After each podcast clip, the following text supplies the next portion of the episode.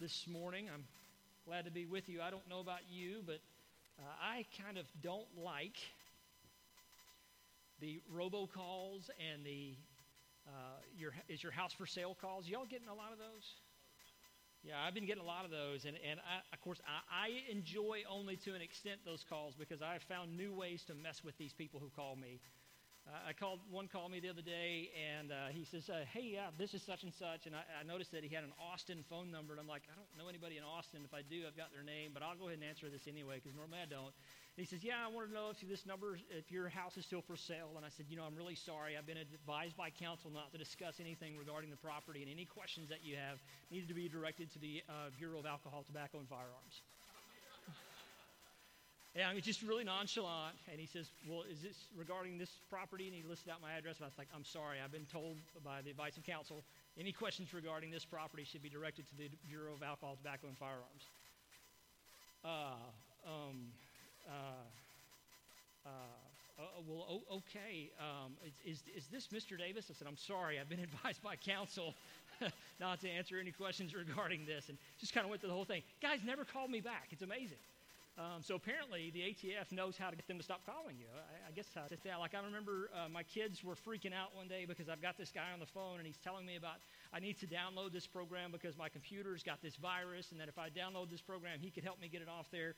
Uh, and I'm a Mac user, and he's telling me how to download it for my PC. And now I know PCs well enough, and so I'm going through this whole process with him. And I just scream like, "Oh my gosh, my screen is blue! Where's all my stuff?" And it's locked out. The guy's like, oh no, I don't know what's happening. And So I got him on the phone and I'm just messing with the guy for like 10, 15 minutes easily. And he gets so mad at me in the process of this that he starts cussing me and yelling and everything else. He hangs up, calls me back, cusses me some more, hangs up again, calls me back again. And I don't know who the sucker is. I keep answering the phone or just what. But finally, I just said to the guy, I'm like, why are you doing this? And he says, well, sir, I, I'm in India. And I said, I knew your name wasn't Stephen. He says, I, am in India and I need this job. And I'm like, I understand that. I said, but you're defrauding people. You're harming people, especially those that are, that are, that are afraid. You're preying on their fears. How could you live with yourself? He goes, I need, I need this job. I'm like, man, I've been in India. I get it. I understand. But this isn't right. But I will say this I'm proud that I got you off the phone long enough to not mess with some unsuspecting senior adult. I said, but you guys ought to be ashamed of yourself y'all nicer people than I am? I mean, it's okay to say yes. Do you remember there was a, there was a, a pair of brothers, um, and uh, they were they were rowdy to say the least. They loved music. They they loved um, uh, they, they, they, they, they loved entertaining. They were a little off the cuff, but they were revolutionaries. Um, and uh, they they revelation that they were supposed to do something significant. Um, their names were Jake and Elwood. Have y'all heard of these guys before? They, they, this might help you. They were on a mission from God. Okay? That, that, was, that was the running thing if you've ever seen this film. If you haven't, don't watch it. I'm not endorsing it, okay? But, but it's, it's interesting in this, this whole process what their deal. These guys, they were, they were brothers. They're trying to get money to this orphanage. And, and Dan Aykroyd's character says we have a half a, a pack of smokes, a full tank of gas, and we're on a mission from God right? Like, like we're prepared to go and do what God wants us to do. And they're trying to get the band back together, and they're getting all these people to, you know, and they, they get all this resistance because the band broke up years ago because one of them went to prison, and the whole works. And, you know, it, it's, it's entertaining in so many ways. But, but I, I can't help but be just a, oddly, just a little bit impressed by their devotion. Uh, they, they were devoted to doing something that they felt was good and right to get this money to the penguins at the orphanage uh, and to help them out. And, and, they were devoted to do so because they were on a mission from God. They even at one point talked to Aretha Franklin about the holiness of this mission because she was mad because her husband was the, was the saxophone player in the band, right? Uh, if, it, it's just so interesting, though, to, to bring all this back into one place is, is to ask a question to you this morning because we say this over and over again, and I won't completely break this apart this morning, and every single one of us to a life of service of Him and to others. I believe that with all my heart. Grand uh, light falling down from heaven or anything else. I, I, th- I think that is just the call of Christianity, that I've submitted myself to the Lordship of Christ, and in that submission, He has called me on His mission and that mission is to go and to teach others to obey all that Christ has commanded and baptize them in the name of the Father, Son, and the Holy Spirit. That is the mission of every single Christian ever. Anybody who thinks differently, you're not a Christian. I know that's a big general statement. You're going to be testing my theology on that, and that's fine, good. Wrestle with that all day long. But without evangelism, it's not discipleship, it's education. It's knowledge. It's not moving forward in the mission of God. It's understanding my orders, but only following portions of them, as we, we talked about this morning in our adult Bible study this morning. But, but my question to you is Are there specific things in your life that God has specifically called you to? And I think the answer is absolutely yes. And it's hard to decipher some of the things. And the real simple test of that is, is that if I don't know God and don't have a right relationship with Him, if I'm not with Him in the, in the moral will of God and understanding the, the, the thou, thou shalt and thou shalt nots, if, if I'm not understanding that God's got a bigger purpose for all people to come to Him, for all nations to praise Him, then I'm going to really miss out on what my mission is if I'm looking at anybody and saying they're not worthy of God's kingdom. And I'm not going to obey that. And if, and if I'm looking and just saying, hey, I'm in willfully embracing sin in my life, and so I can't understand why I embrace sin but don't know what God wants for me, okay? The challenge to that is that all the roadblocks you're putting in the way to listen to what God's calling is on your life. But, but I, I would go just a step backwards, perhaps, and just ask you this Would you know it was God, and what would you do when God called you? How would you answer? How will you answer when God calls you and says, I've got something for you to do specifically?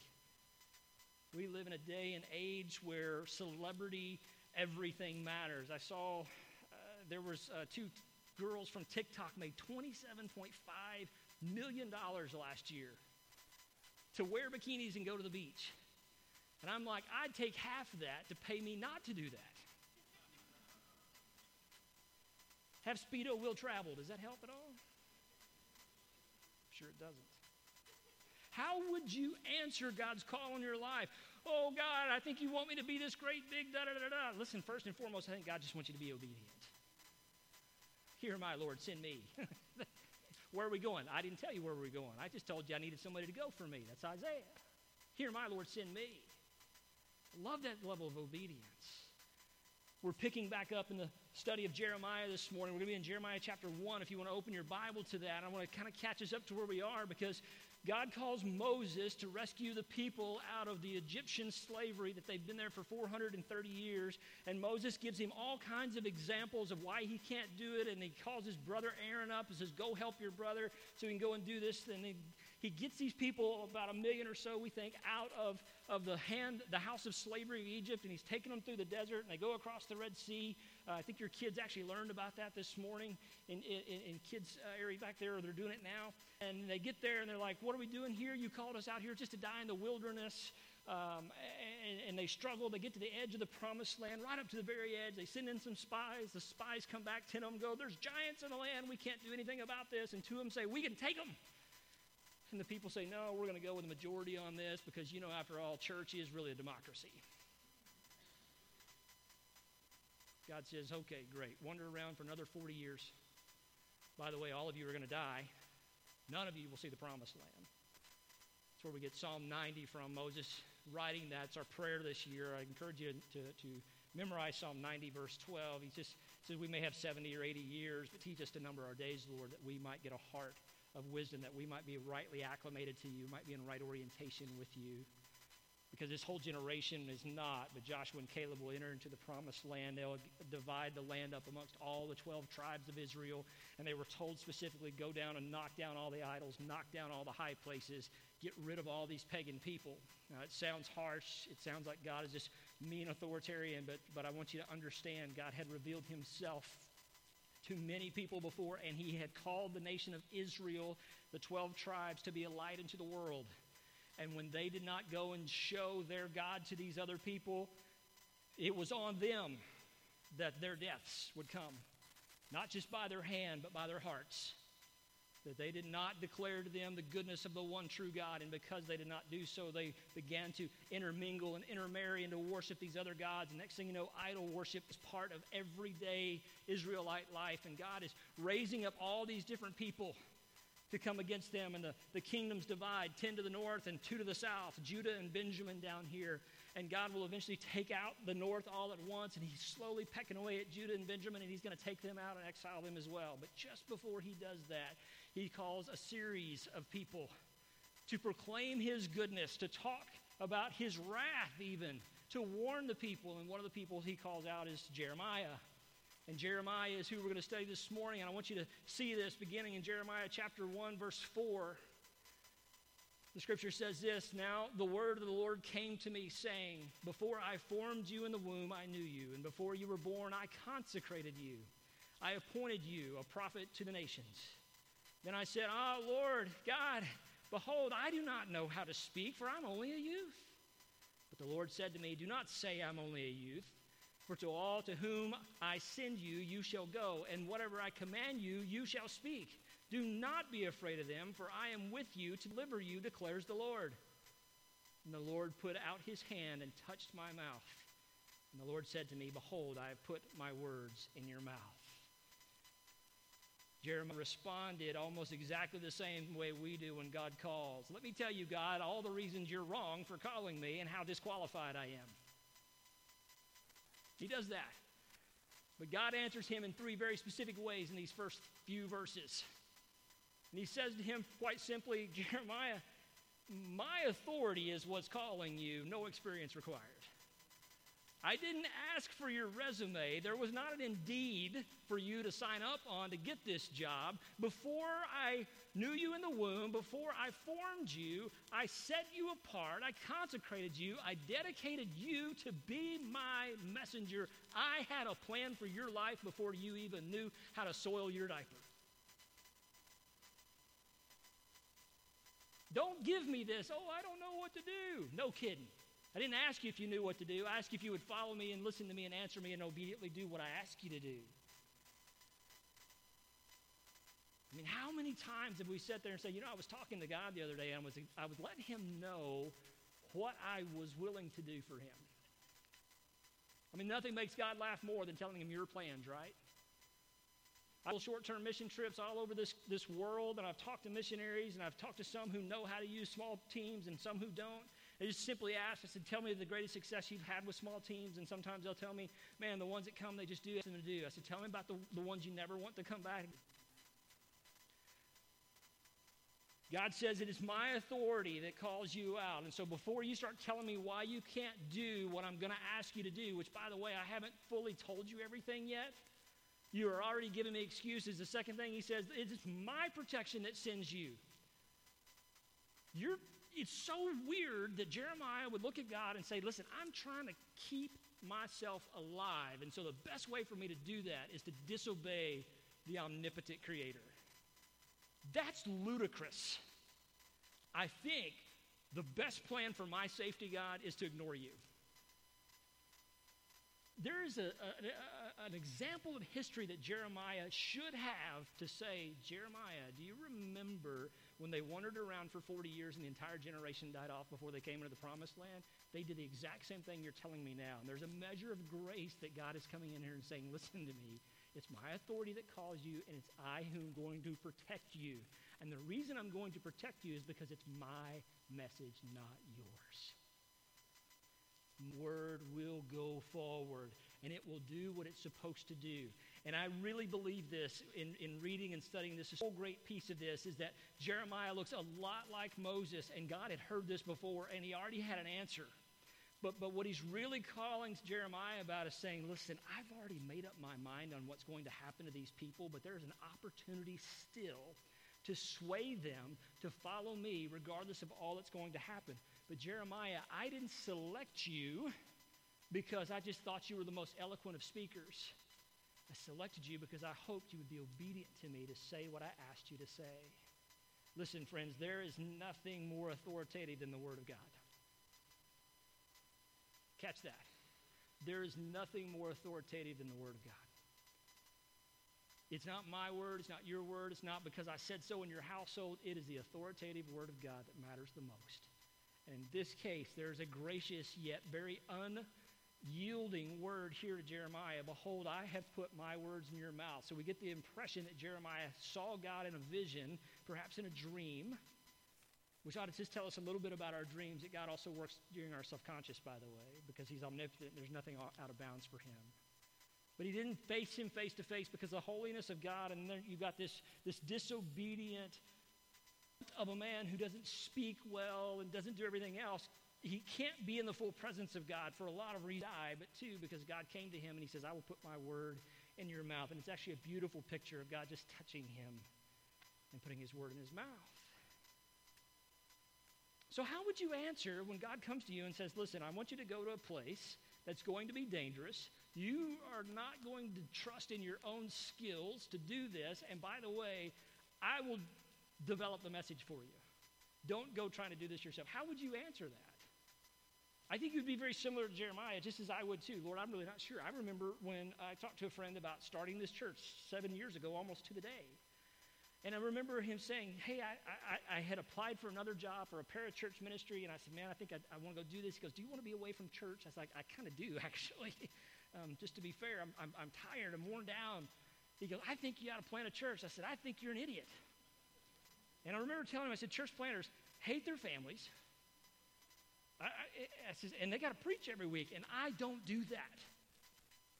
And he goes, That's what makes you perfect. And I said, Really? How's that? He goes, we need a measure of people who know how dumb they really are. What a compliment, huh? I mean, that's a self awareness thing we come to, right?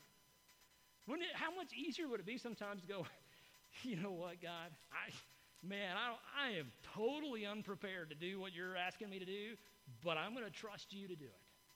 I'm going to trust you to send me. Hey, this is awesome. I don't even have to know what to say because you're going to tell me what to say.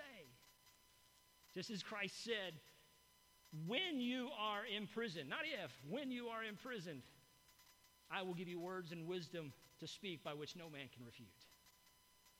When you are obedient to me, when you're going the places I tell you to go, when you're going before the people I tell you to go before, when you are delivering the message I told you to deliver, I'm going to protect you because my message is important or I wouldn't send you to begin with. To, to think that God would not protect his messenger of whatever that is, it would, is to say that God devalues life in such a way that it doesn't matter. And that is not who he is, and that's not what he does. But in verse 10, we get to the central message of the entire book of Jeremiah.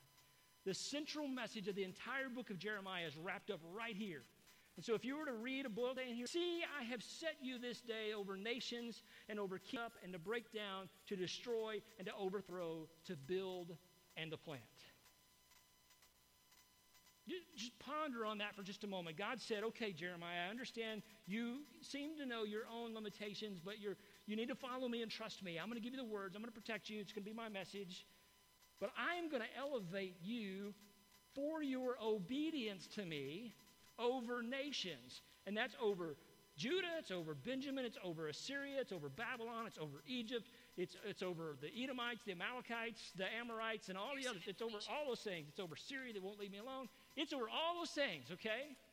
And, and he says, I'm going to give you authority over all these nations, and it won't be your authority, it'll be mine because it'll be my words that are speaking. And I'm going to send you to do that. But in the process of that, what I'm going to do is I'm going to send you to pluck and to tear down and to rebuild. Now, friends, you ask a farmer, and he'll tell you you don't just go putting seed out in a bunch of weedy fields. You got to take care of that. Excuse the cheesy graphic, but I think this is what this looks like. This is the farmer and the builder. These are the two things that God's going to call Jeremiah to be for the people that are still living there in Jerusalem and a little bit to the north and mostly to the south there his remnant of people that are remaining. He said, I'm going to call you to be a farmer and I'm going to builder. I think I put a, a slide up there. Now, I want you to know that a farmer first is going to go and prepare the field. He's going to pull out the weeds. And he's going to pull those weeds out and he's going to make sure that, that the soil is prepared and he's going to put the seed down that comes from God. And the builder, if, you if anybody's ever done any renovation, you know that sometimes it costs more to renovate than it does to completely tear down and rebuild. McDonald's got onto that many years ago. You drive by McDonald's, it's open today. Tomorrow, it's just leveled. Like, what happened to that McDonald's? Are they moving? No, they're renovating. It's going to be a whole lot faster. It's going to be a whole lot quicker. It's going to be a whole lot cheaper for them to do that. It's more efficient that way. Sometimes, though, God is going to do that same thing where He's going to come in and He's going to tear these things down. But there are two things that God really called Jeremiah to do in these analogies of the farmer and the builder. And, and it's the difference between announce and pronounce. And to, to announce something is to give advance notification. Jeremiah, you're going to be the prophet to many nations, and you're going to give advance notification that God is dissatisfied with your willingness to sin and your worship of idols and foreign gods. And you're going to announce them that God sees this, that He hasn't forgotten you. In fact, He's so angry with you right now that He's really trying to figure out when is the time that He's going to go and make this all go away and destroy it so he can rebuild it. He made a promise to Abraham and to Isaac and to Jacob and to the 12 tribes of Israel that they would possess the promised land and they would be his chosen people and they would be a light to all the nations. And you're not fulfilling your end of the promise. And so, because you're not fulfilling your end of the promise, God is announcing that he's had enough. It's like a wedding announcement. Hear ye, hear ye. Come to the party because someone's going to get married. Here's what the advance notification is going to be it's like talking to your kids. If you keep punching your brother, I'm going to come back there and smack you. I am giving you advance notification of the process that's going to continue here.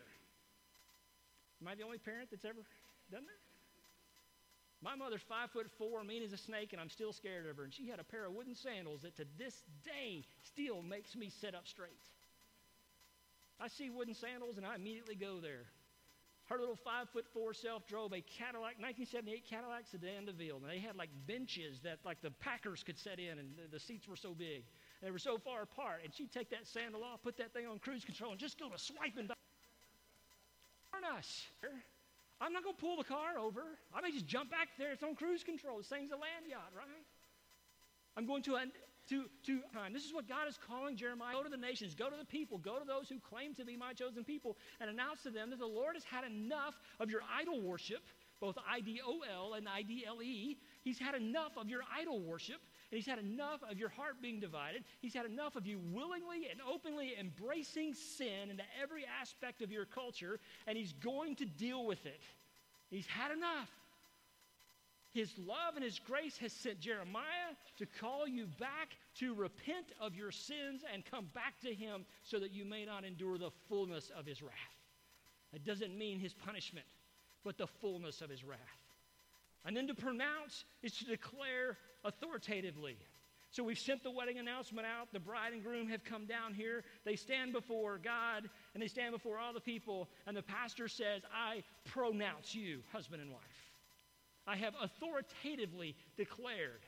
And that's what God is giving Jeremiah is the authoritative declaration of the Lord that I am going to come to this place, and you are going to be swept up by others. And the control right now, which you've exhibited in worshiping idols and all sorts of sexual immorality, in sacrificing your own children, and having all these crazy, crazy, crazy foreign God rituals, I am going to pronounce that they are wrong and they are evil, and they're going to be wiped from this place, and nobody's going to remember you or anything about you, but they will remember my justice. Boo! That ought to scare the heck out of each and every one of us because we are not any different than those people today. Don't think that we are. We're humans. And we both need to hear the announcement of the goodness and the glory of God, and that is coming to, to give both curses and blessing because that is also coming. Because Jeremiah will also declare that God has great plans for each and every one of us, and He does not want this, but He will, in fact, declare enough of this. He wants to bless you. Read Deuteronomy chapter 28 this week. I encourage you to read Deuteronomy chapter 28 this week. Read the whole thing and just see all these things. At the very end of that, God says, if you don't do these things, you will be sent back to Egypt on ships and sold back into slavery. By the way, at the end of Jeremiah, some thousand plus years later. Let's see what he says next in verse 11.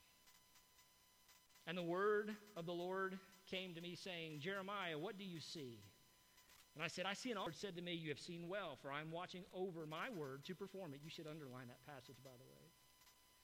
The word of the Lord came to me a second time, saying, What do you see? And I said, I see a boiling pot facing away from the north.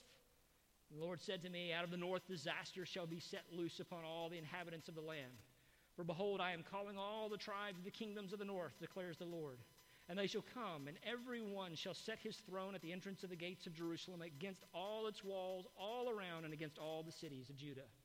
And I will declare, I will pronounce my judgments against them for all their evil in forsaking me. They have made offerings to other gods and worshiped the works of their own hands. Again, excuse the cheesy graphics here, but I want you to see what's happening here. It's a beautiful picture of God communicating with Jeremiah, and when God calls, he affirms. He, he confirms to us his calling to help us understand what it is he's called us to do. That doesn't mean he gives us the entire picture, but he makes his lamp into our feet so that we might see the. But, but what he does here is that he calls him and he confirms. And the reason why he uses these two analogies is because the almond tree, if anybody's ever seen these, particularly those in California, the almond tree always has a bloom first before it has leaves. And when you look at all of the beautiful rows of all the almond trees, you see these beautiful white and pinkish blooms that are out there and no leaves on them yet. And those blooms are attached to the branch. And what God says very clearly through Jeremiah is that I am going to see that my word is fulfilled, right? What he says there in verse 12, right? You have seen well that I am watching over my word to perform it, that I'm going to do what I said I'm going to do. And so the branch represents the reach of God into the community, and the bloom is his word. And what God's word goes forth from God alone through the prophet Jeremiah, through any of the prophets that are out there, God says, I'm going to watch over that word. And I'm going to watch over that tender bloom. I'm going to make sure that tender bloom produces fruit. I'm going to make sure that the fruit of that bloom is used for nourishment and everything else, but I'm going to watch over it. And as long as it's attached to me by the, by the branch, it's from me. But if it's someplace else, if it's scattered across, if it's broken off from the vine, it will not do what it's supposed to do. Jeremiah, I want you to go and proclaim my word, and I'm going to watch over it because it's my message and my authority. You, you catch Jeremiah? Pronounce to them, do not, that the boiling pot filled with the nations of the north,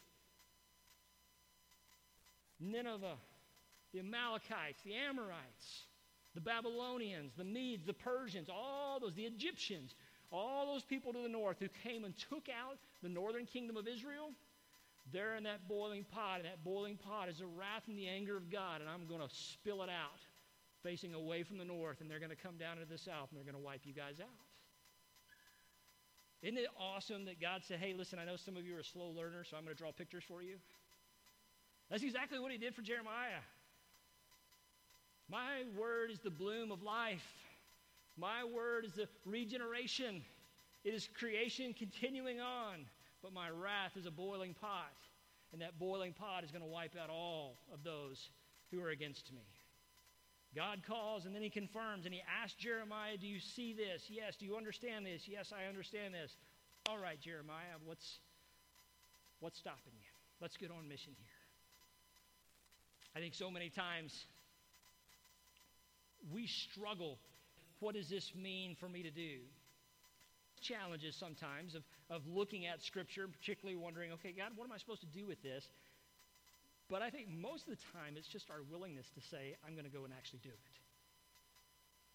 I don't think that there's enough of this word that's so confusing that you've got to have a doctoral degree to understand it. I think that God has made this so available to us and so honest for us and so simple for us that the problem with executing the truth of God's word has nothing to do with how hard it is there, but how hard it is here. How unwilling I might be, how many excuses I throw up for why I don't want to do this. I don't speak well. It's actually a, a, a, it's one of the most challenging lies of a new believer that they get taught, by the way, in regards to sharing their faith. Oh, I just don't know enough about the Bible to share my faith with someone. Do you know enough about your own salvation to tell them what God has saved you to, not just from? Do you know enough of the goodness of the Lord and His grace and His mercy in your own life? To declare to others, to pronounce to them both blessing or the judgment should they reject Him. Well, I just think we need to, to word. Hey, God bless you. I agree with you 100%. The last thing I want to do is try to withhold anything you, but there ain't nothing stopping you from getting deep in God's word. I'm not. I'm not the only one who can teach you this, by the way. Those of you under the age of 24, I think it is, you are a full internet generation. There is a ton of knowledge out there for you. It has nothing to do with your ability to access, it has everything to do with your willingness to do. That's every single one of us. whether we're 15 or 55. We know the right thing to do. We just don't always want to do that. Now, there is a, a measure of bias here that I think we have to give the Israelites a little bit of room on, especially because we identify so well with them. Here's Jeremiah running around like a crazy person, telling everyone that the wrath of God is coming and that he has declared his judgment upon Judah and upon Benjamin, just like he did Israel. And this nationalistic pride is kind of boiling up in Judah and Benjamin because Judah their line. And so that's really why the other 10 tribes were wiped out because we're the best of the chosen. Isn't that something? That's like the best of the best. And so God's not, he was really just kind of getting them out of the way. So for it must be okay for us to continue to worship idols, sacrifice our children, and perform all kinds of sexual immorality. No. That's a terrible justification. Just because God may have gotten those other people out of the way so that he could use Judah does not give them justification for outright open sin at all. And we do this sometimes in our own entitlement, in our own desire. We have this bias that stops us from adhering and listening to the announcement of the Lord's judgment coming, saying, oh, well, he's talking to somebody else. He, he's not really talking to us. He, he's talking about, about, about Russia. He's talking about uh, uh, about Sri Lanka. He's talking about some of those, those people who worship all those pagan gods in all these other parts of the world or the complete atheists. He's not talking about this great Christian nation of America. He's certainly not talking about the evangelical South in the middle of the Bible Belt. Wrong. Jeremiah, I want you to go and announce my way of holiness. And I want you to pronounce to them that I will authoritatively come and I set you apart and make you hot. What you do or don't do, it is I who do that. But don't put yourself in a, way, in a place to where you can't hear my voice, where you won't listen to those things. I think there are three yous in Scripture. There, there's, there's you individual in Scripture, there's you to a people, and there's you to us collectively. And I think when he, when he says that, anytime you see the word you, I think you really have to, to, to kind of break that apart and look and say, okay, who was God talking to specifically?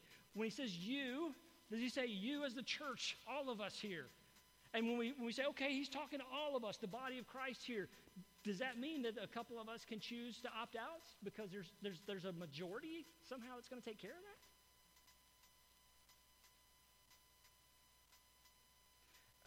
please don't say no and, and then take this the wrong way. But it's, it's exactly what tithing looks like in every single church, by the way. There's just a small handful that takes care of that so that all the rest of us can enjoy all the rest of that. It's not about your money, it's about your heart and your obedience, okay? Listen to me carefully on that. It's the same thing to do with I go to church on Sunday, I, I, go to a Bible study, or I go this, this, this, this, but the rest of the week I engage in all sorts of other forms uh, uh, uh of apostasy, of turning my back on the teachings of Christ, of setting myself laced up because I think I'm somehow protected by God because of my presence, not because of, uh, uh, of my obedience. And I miss out on that, like so many other things that I think Jeremiah is going to address. And this is his call to action at the very end of this passage in verses 17 through 19. I think God really addresses a call to action. I've given you my word. I've given you my authority. I've given you my protection. I've told you what to say. I've told you where to go. I've told you what's going to happen. I've told you all these people how they're going to behave. But he says to this, Jeremiah, now that I have told you, I knew you in the womb and I called you out and I set you apart and I prepared you and I'm sending you out to do these things, you dress yourself for work. Arise and say to them everything that I commanded you. Do not be dismayed by them, lest I dismay you before them. And I, behold, I make you this day a fortified city, an iron pillar and bronze walls against the whole land, against the kings of Judah, its officials, its priests, and the people of the land. They will fight against you, but they shall not prevail against you, for I am with you, declares the Lord, to deliver you. Jeremiah, you're on a mission from God. Jeremiah, you're going to go out there to places where people are not going to listen to you. Jeremiah, they're going, to, they're going to be off put by you. They're going to call you all kinds of names. They're going to outright ignore you. And by the way, in a couple of chapters later, some of them are going to try. But I have made you a fortified city of iron pillar, not stone, of bronze walls, not sheetrock, against the whole land, against the kings of Judah and its officials. The king himself cannot change my word in your mouth. Don't let him. Catch that. Don't let him. The king himself, by the way, there will be five kings that he'll have to deal with. He himself cannot change my message, the bloom of the almond that is connected to the branch, to go forward and tell the people that the farmer and the builder are going to come and they're going to pull out the weeds and they're going to tear down these structures and they're going to rebuild back wholly. Either join him or suffer his wrath. The king himself can't do that. Do not be dismayed by them, Jeremiah. I have called you, and now I'm equipping you, and I've told you exactly where to go and exactly who to speak to. There's no ambiguity in this.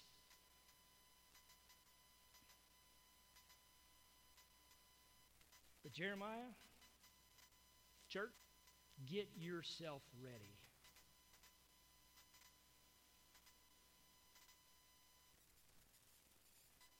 Warning. Get yourself ready. Perhaps the greatest message that runs through that that couples with verse 10 is the message of repentance. And the message of repentance and getting ourselves ready is that we need to identify the idols in our lives. We need to identify the things that are capturing our worship, that are capturing our attention, that are capturing our time, that are capturing our finances, that are capturing our heart, that are capturing our soul, that we are giving these things to that we're not giving to God. That the things that are in the way of us that stop us from clearly hearing from the Lord, the openly embracing of our, of, of sin and exchanging what is evil and calling it good and doing these things outright in the open and normalizing it in society society, we need to address those things for what they are in our lives and in the lives of our community, in the lives of our country, in the lives of this world, because we are worshiping idols. And we worship idols because we are people who were made to worship, but we've got the wrong object. It's power, it's authority, it's lust, it's, it's celebrity, it's money, it's all call to be on mission for him. And meanwhile, announcement, but they're going to feel the pronouncement of being idols to go and tell them the truth. Oh, he's not talking to me today. He must be talking to somebody else. You're right about that. I'm going to let the Holy Spirit deal with you. Secondly, and I think this is probably the, the bigger call, is repent of our sins. I bumped into an old friend the other day walking down the street, and I was at La Cantera, and I just left one friend and ran into another one and she used to work at the church that uh, I previously served at, and uh, just found out she got a clear cancer diagnosis. Praise God, and and she's retired, and, and she says, Pastor, which was so weird to hear her say. She says, What are you preaching? I said, You know, I said my heart just is heavy to preach the message of repentance. My heart is heavy to preach the message of repentance. And she says, Oh, yeah? Well, well where are you going to do that? I said, I'm going to preach through Jeremiah. And she says, I'm 73 years old. I've never sat in a church that preached through all of Jeremiah okay, for so long, and I am bothered by Scripture.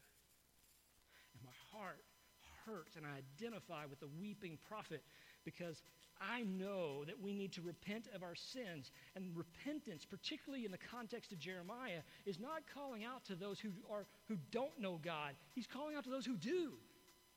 And repentance is not reserved just for the, for the lost and those that are away from it. It's reserved for the people who know better, who have been given the truth of God's word, that it went out in full bloom and they embraced it and they took it and they enjoyed the fruits and then they ran back away in their apostasy and their idol worship and they got away from God and they need to come back. They need to turn from their sin. The, the, the, the Hebrew word is teshuvah. It says turn and come back to. It's not just, okay, this is the line of sin and I'm not going to do this anymore. It is, I'm not going to do this and I'm going to get as close to God and as far away from sin as He is and I'm going to repent of my sin because I need Him in my life because I can't hear his call on me. I can't hear what God is trying to say because the noise that my sin is chattering over and over and over again, and that noise is coupled with the death of those who do not know the truth. And if you have nothing else to repent for, I'm calling you right now to repent. For God, I have not listened to your word enough to get myself ready and go on the mission you called me for. That's every day. I don't care how holy you think you are. There is always a step more that God can ask of you, can equip you for, that He can put His word in your mouth for, and that He can protect you and send you out. You don't have to be ready on your own accord. You have to get ready to follow God, and you have to announce to Him, I want to repent of my sins. You have to acknowledge that you are far from Him in such a way to say, I am a sinner in need of a Savior. And I just don't want to escape hell. I want to know my Creator. And I can't know him when I'm filled. When I'm filled with the lust of this world and all the pleasures this world has for me, I can't know him. And I will be in a constant spiral of dissatisfaction in every aspect of my life until I give my heart to him fully and I repent of my sins. Repent, for the kingdom of heaven is near. Repent and turn away from your sins.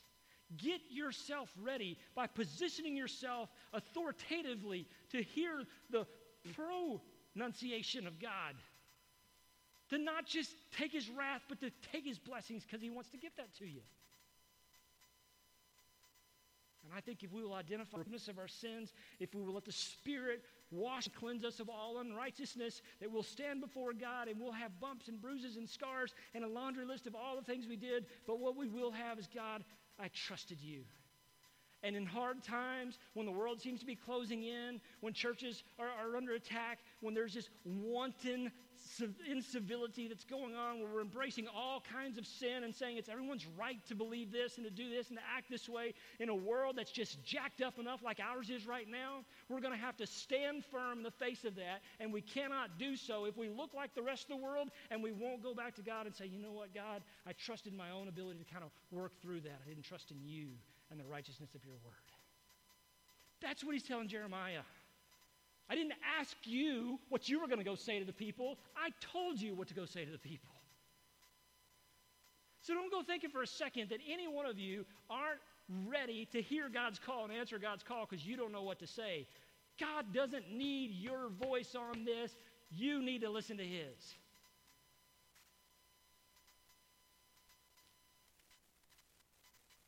How will you call when God calls you? How will you answer? I'm so called to the Bureau of Alcohol, Tobacco, and Fireworks. I, I've gone to church a couple of times in my lifetime, but I'm just not prepared to tell you about your eternal destination with Jesus Christ. I'm saved. Good luck, man. Wish you well.